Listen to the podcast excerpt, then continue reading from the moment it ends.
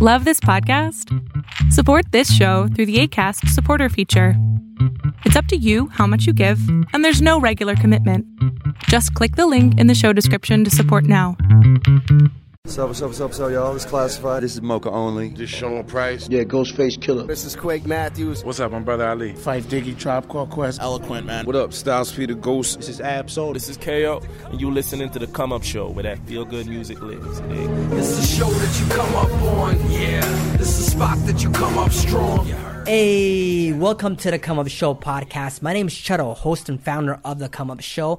And this week, my special guest is Royce da Five Nine, Nickel from Detroit, Michigan. He was in Toronto last week, part of his Canadian tour, promoting the latest album, Layers. And we talked about his creative process. And he told me his creative process, he likes his music the way he likes his movies, and how his process has changed since he's been sober for almost four years. How that process has changed from today to over four years ago when he was not sober. And one of the key things that I took away from our interview and our conversation is the importance of discipline and how you can also achieve longevity in not only the music industry, I think it can apply to any single field and industry or creative. And Royce da Five Nine talks about it in detail. Without further ado, my interview with Royce da Five Nine on the Come Up Show. Let's go. So you've been in Toronto in Canada a bunch of times. Yeah. How is Canada treating you so far in this tour and any memorable moments? Because I know you, you know people like Bishop Brigante and stuff like that. Uh, any good times that you've had in Canada so far that are going to stick out? Well, I've been really busy just focusing on the shows, rehearsals, sound checks, interviews.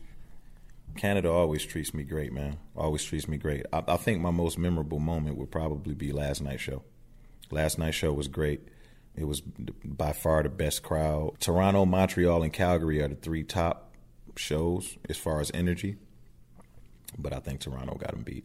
Got everybody beat. Okay. So yesterday was London, is that correct? Yes, last night was Toronto.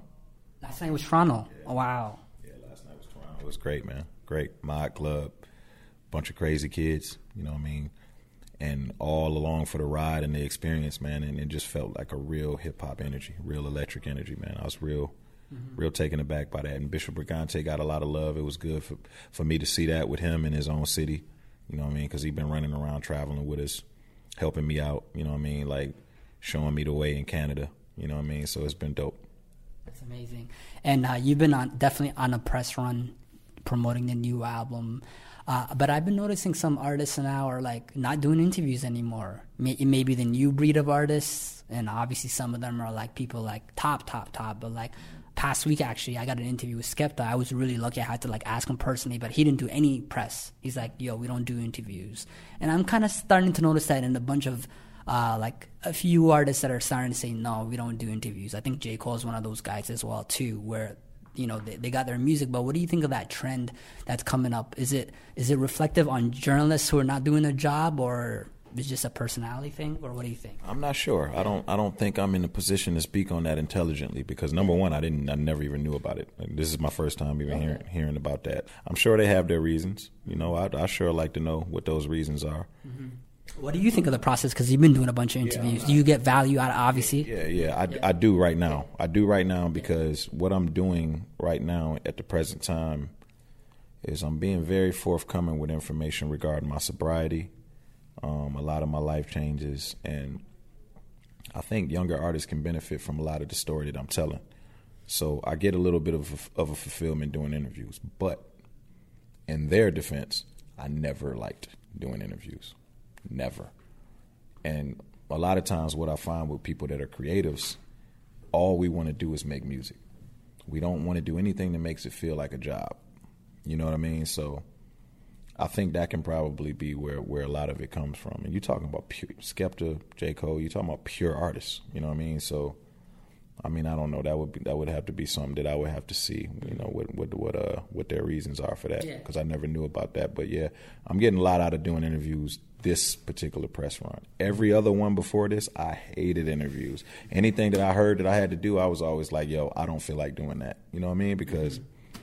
now it's kind of like I'm getting people hitting me on Twitter saying, "Yo, man, like." Even people who don't even necessarily listen to my music, it's like, yo, man, that interview, yo, those words helped me get through this or those words help me a lot. I take that. Don't even buy the album. If my if my words helped you a lot, man, that Mm-hmm.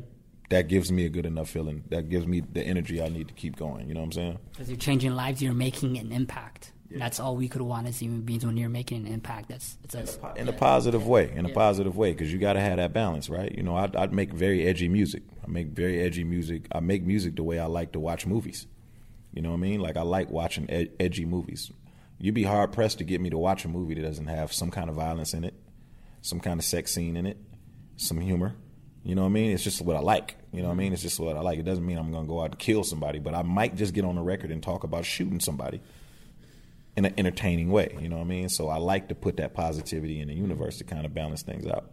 so when you just compare the, your process of making albums to uh, how movies are, you mean you're just taking them to different places? Right? Yeah. It's, it's- I'm approaching it like it's entertainment. That's just when I'm rapping to be rapping. When I'm rapping introspective, I keep it as genuine as possible. It's all truth.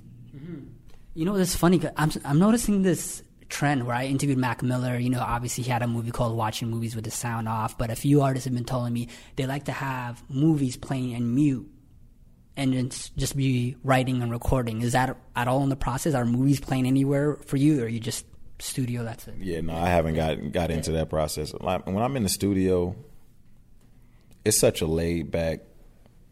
It's a patience thing with me in the studio. You know, there's no thing there's no thing that I feel can happen in the studio that's to drive me to create. All I got to do, all I can do is lay back and wait on those thoughts to hit me. I just got to lay back and wait. So I turn the beat on and I pace around. Sometimes I'm on Twitter. I'm going in and out of my app for Twitter. I'm checking emails, answering my phone. You know, I may think of a line, jot it down. All while the beat's just playing on loop, and I'm just pacing around. You know, and I don't look at the clock. I don't say, "Yo, I got to be out of here by two. You know what I mean? Like I don't do that. I just take my time, and then I just nurse it. I nurse the songs until they're to the point where I feel like they're right. And how does that process compare to maybe five, six years ago when you? When I was drinking, Yeah. it all happened from the bottle. You know what I mean? Like I go, I stop on the way to the studio, get a bottle. I set it on the table when I get to the studio, and then I'm pacing around drinking. And the more I drink, the less I care. You know what I mean? So it's like I'm writing, and I'm not as meticulous because I'm drinking, and I'm going in a booth laying whatever I got, and it comes out with a recklessness to it that people happen to like at that time. And that's the thing, though. You said you were really good at drinking. Mm-hmm. Like you could drink, you know, tequila, a bottle of tequila, and people not know you're really drunk and conduct a intelligent conversation. Yeah. Well, yeah. I mean, it's it's just building up a tolerance. That's all I did. You know, um, I didn't start drinking until I was 21. But when you literally drink every day for like eight to ten years straight, eventually the liquor is not going to hit you the same as it used to. You know, especially since I I wasn't a shot drinker. I was a binge drinker. What I would do is I would pour out a bottle of of uh, water, water bottle, and then I fill it up with clear Patron, and then it just looked like I got water in a bottle, and I just carry it with me throughout the day, just sipping it, sipping it, just steady throughout the day, consistently sipping it throughout the day, and then like I never really reached the status of drunk in my day. I just keep a dope buzz all the way. And then by the time I'm about to go to sleep, that's when it all hit me and I'm just sloppy. And that was like a regular day for me. I drank every day like I was partying for something, like I was celebrating something. I've actually, I- I'm also doing the same thing. I- I'm not drinking as well too, and you notice that when you're not drinking, that alcohol is everywhere. Like our mm. culture is so pervasive with alcohol. Why do you think that is? How did that become? Like you can't, like you know, the average person, not even an alcoholic, is probably not gonna go a weekend without drinking and going to a restaurant and having drinks and all that type of stuff. Yeah, it's big business. It's big business. That's all. It's big business, so it's readily available to everybody at every time. So what's happening is everybody's discipline is being tested on a day to day basis. It's not just with liquor; it's with sex. It's with everything. You know, in Detroit, it's easy to get guns, easy to buy ammunition. You know, um, it's just what it is, man. We live in the capital of this society, so you got to kind of like, you got to find your own discipline within. So when you talk about the music business, you have to figure out a way to find your own discipline. You have to be disciplined enough to pay your own taxes. They don't get taken out of our checks. We don't get a check stub, you know. You got to go get your own health insurance. You got to learn how to manage your own finances. You got to do all of these things. Find your own discipline. Mm-hmm. And it's just pretty much what it is. And only the strong survive. Alcohol can be a little bit more extreme though, because if, if you tell people, people obviously know you don't drink, but if you're in a setting, a social setting, you say, no, I don't drink, people look at you like something's wrong with you. What's wrong with you? Are you on a medicine? What's going on with you? Like, I feel like it has that little, like, social, a little more of a social pressure as well, too. Would, would you agree with that? You think it has more pressure than, than rappers spending all their money on jewelry instead of paying the taxes? That could be possible. I think they're neck and neck. Yeah. Let's say that, yeah. Yeah, you feel that. So you feel that the, the one of the biggest uh, misconception is that artists have to have alcohol, weed, or drugs to be creative. It's probably it's probably the biggest misconception that I've seen. I certainly thought, you know, that it was part of it. I thought it was just a part of it. I thought, you know, um, hip hop was one big party because that's all we see. We see the video girls, we see the, the rappers with the jewelry, and we see them having fun. We think, you know, like, shit, if you can do that for a living, that's what it's about. You know what I mean? So we all think that we're supposed to get into the game, and that's what we're supposed to do mm-hmm. until we start making a whole lot of mistakes. And then you start learning through trial and error what the, t- the kind of focus that it takes to actually be successful. Anybody can get into the business, and anybody can have a hit, but the staying power comes with discipline, focus, and consistency. You know, so the biggest misconception is all of the things that says no consistency and no staying power you know, mm-hmm. and it's designed to, you know, for you to come and go quick, mm-hmm. you know. So, uh, as you mentioned earlier, that you said that your music is helping people and your message is also helping people that are going through tough times. I was wondering when you were recovering and in rehab and all that type of stuff, what type of music were you listening to, if any? I don't know if you were listening to the same rappers who promote lean or getting drunk, all that type of stuff. Was it a little bit different, or was that just the same? I mean, well, I listen to I'm listening to pretty much everything, and I'm still recovering. You know, that's that's like a that's like a lifelong battle of mine. You know, like every day, every day is a every day is another fight. You know, you wake up every day and just say, I'm not drinking today. As far as the music, I can pretty much listen to anything. You know, um, who talks about lean? Future, future. I like Future. I like Future a lot. I have his album. I like the Dirty Sprite mixtape. I listen to all kinds. I listen to all kinds of R and B. I listen to things you would never think I would listen to. Mm-hmm. I listen to U2. Um, I listen to Barry White. Mm-hmm. Listen to. Uh, during a sensitive time when you're recovering, are you able to listen to a future and like have that bumping all the time and and like and struggle with or like try to say, all right, maybe I shouldn't be listening to this, or it doesn't matter. It doesn't have any influence. No, music never was really a trigger for me. Yeah. My triggers are like going to this on my way to the studio, doing things like interviews that used to be a trigger for me. You know what I mean? Like there used to be a time where I couldn't be on my way to the studio without being thinking about the liquor store. How so? How did it doing interviews? How was that a trigger? But yeah, because I started doing it so much, I started drinking so much while doing things. Then when I stopped drinking, I did those same things and felt weird without drinking, without the liquor, because I already trained my brain to think I train my brain. This is what you do while you're drinking. It's like training a dog. This is the analogy I use. You know, like you train a dog, right? You you train them to either go in the same spot every day, or you train them to have a trigger to go outside when it's time to use the bathroom. And it's the same thing. It's, it's after you do it so much, you do so many interviews under the influence, you get used to doing it that way, and then you crave it when it's time to do the interview. That's exactly how it works. Mm-hmm. A lot of people think it's like alcohol is some type of thing where it's like if you see it, you want it because you're alcoholic. It doesn't work like that. It's not like a steak. I don't smell it and go, whoa, that smells awesome. Let me get some liquor. You know what I'm saying? Like, it's way more cerebral than that. It's way deep, deep, deep in the brain somewhere. You know what I mean? So, just like how you form habits. Yeah, how you form habits, and, and it's triggers. It's triggers to it, and it just so happens that listening to music, I can listen to a rapper rhyme rhyme every single bottle of liquor with another word, and it won't make me want to drink either I like the music or I don't. You know, mm-hmm. so you you notice that you have an uh, uh, you've said this that you have an addictive personality. When did that click, and when did you say, "Yo, I have an addictive personality"? Like, how does that manifest? I don't know when I when I realized it, but um, I did a lot of my reflecting um, when I first got sober, which was about almost four years ago. I did. I started doing a lot of reflecting, And that was the first time in my life that I started doing a lot of self observing. You know, I started observing myself. I started paying attention to certain traits and certain habits and shit like that. So, you know, it'd be like I was able to think back of like the first time my mom was tired of me sucking my thumb, I was a thumb sucker as a kid. My mom was tired of me sucking my thumb, so she put hot sauce on it to try to get me to stop. So I ended up liking the hot sauce. So I started eating hot sauce on chicken like all the time. I don't know if that shit became an addiction, but it definitely was something that was delicious to me that I wanted all the time as a kid. Chewing gum was one. Chewing gum, I couldn't go a day without. If I didn't have chewing gum in my mouth, I grind my teeth. You know, that was like a um, oral fixation that I had. And you know my eating patterns. You know what I'm saying? Like, if I like something, there was this carrot cake at this restaurant called J. Alexander in Detroit. Mm-hmm.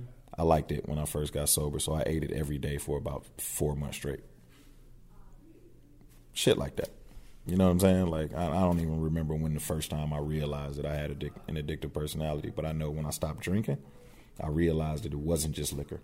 I binged out on like energy drinks, just shit like that. You know what I'm saying? It's good to be self-aware. So layers, the album is out. Uh, where would you say this album fits into your legacy as an artist? It's separate. It's separate. It's definitely separate. It's it's um. It can't go. It can't stand up next to the other albums because this is a totally different person. You know, it's just a new beginning. It's like my first album. That's how I look at it. A few of my albums have been received well, like critically acclaimed. Some of them just you know received okay, did okay. Death is Certain was received very well, critically acclaimed. But I can't really compare Death is Certain to Layers because Death is Certain was one layer. Layers is every layer.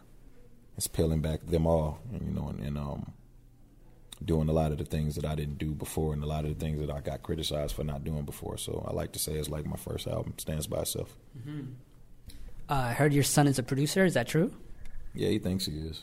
He thinks he is. So if he wants to seriously produce, uh, to get into the industry, like what what I'm not sure if you, have had probably these conversations with him. What's what's the advice that you would give him, and that that also other artists can put, or producers can, can potentially also benefit from? Well, with my son, his biggest thing is he just needs to listen. He needs to listen to everything I say. I know everything. That's first of all. Second of all, it's all about consistency, man. You know, like that's it. Like that's my. I've answered this question a couple times, and I'm consistently answering it the same way. Everything boils down to consistency. Everything leads to that word. You have to be consistent with everything you do. If you do something good and it's being received well, you follow it up with something good or better. And you consistently continue to do that. Don't leave one thing just out there. And then when you get outside of the booth, you got to be consistent there. The way you treat people, can't treat I can't treat you one way while we're doing a, this interview, and then as soon as you hit stop on the record, I start treating you like a piece of shit. You know what I'm saying? That's not consistent. Word to travel around. It affects relationships, and then it affects things in, in the business. It's a 24 hour a day job. It's not something that you can hit the clock. Hip hop is a lifestyle. Definitely. You treat it like that, and you stay consistent across the board with everything, with your decisions, and you keep yourself in the position in a mental state where you can make consistent decisions mm-hmm. and you're not fucked up all the time, mm-hmm. there's no way you can fail. How can you fail? That's that's basically what I tell my son. So you can allow yourself to be distracted by a whole bunch of shit, and then you're gonna get out of it what you put into it.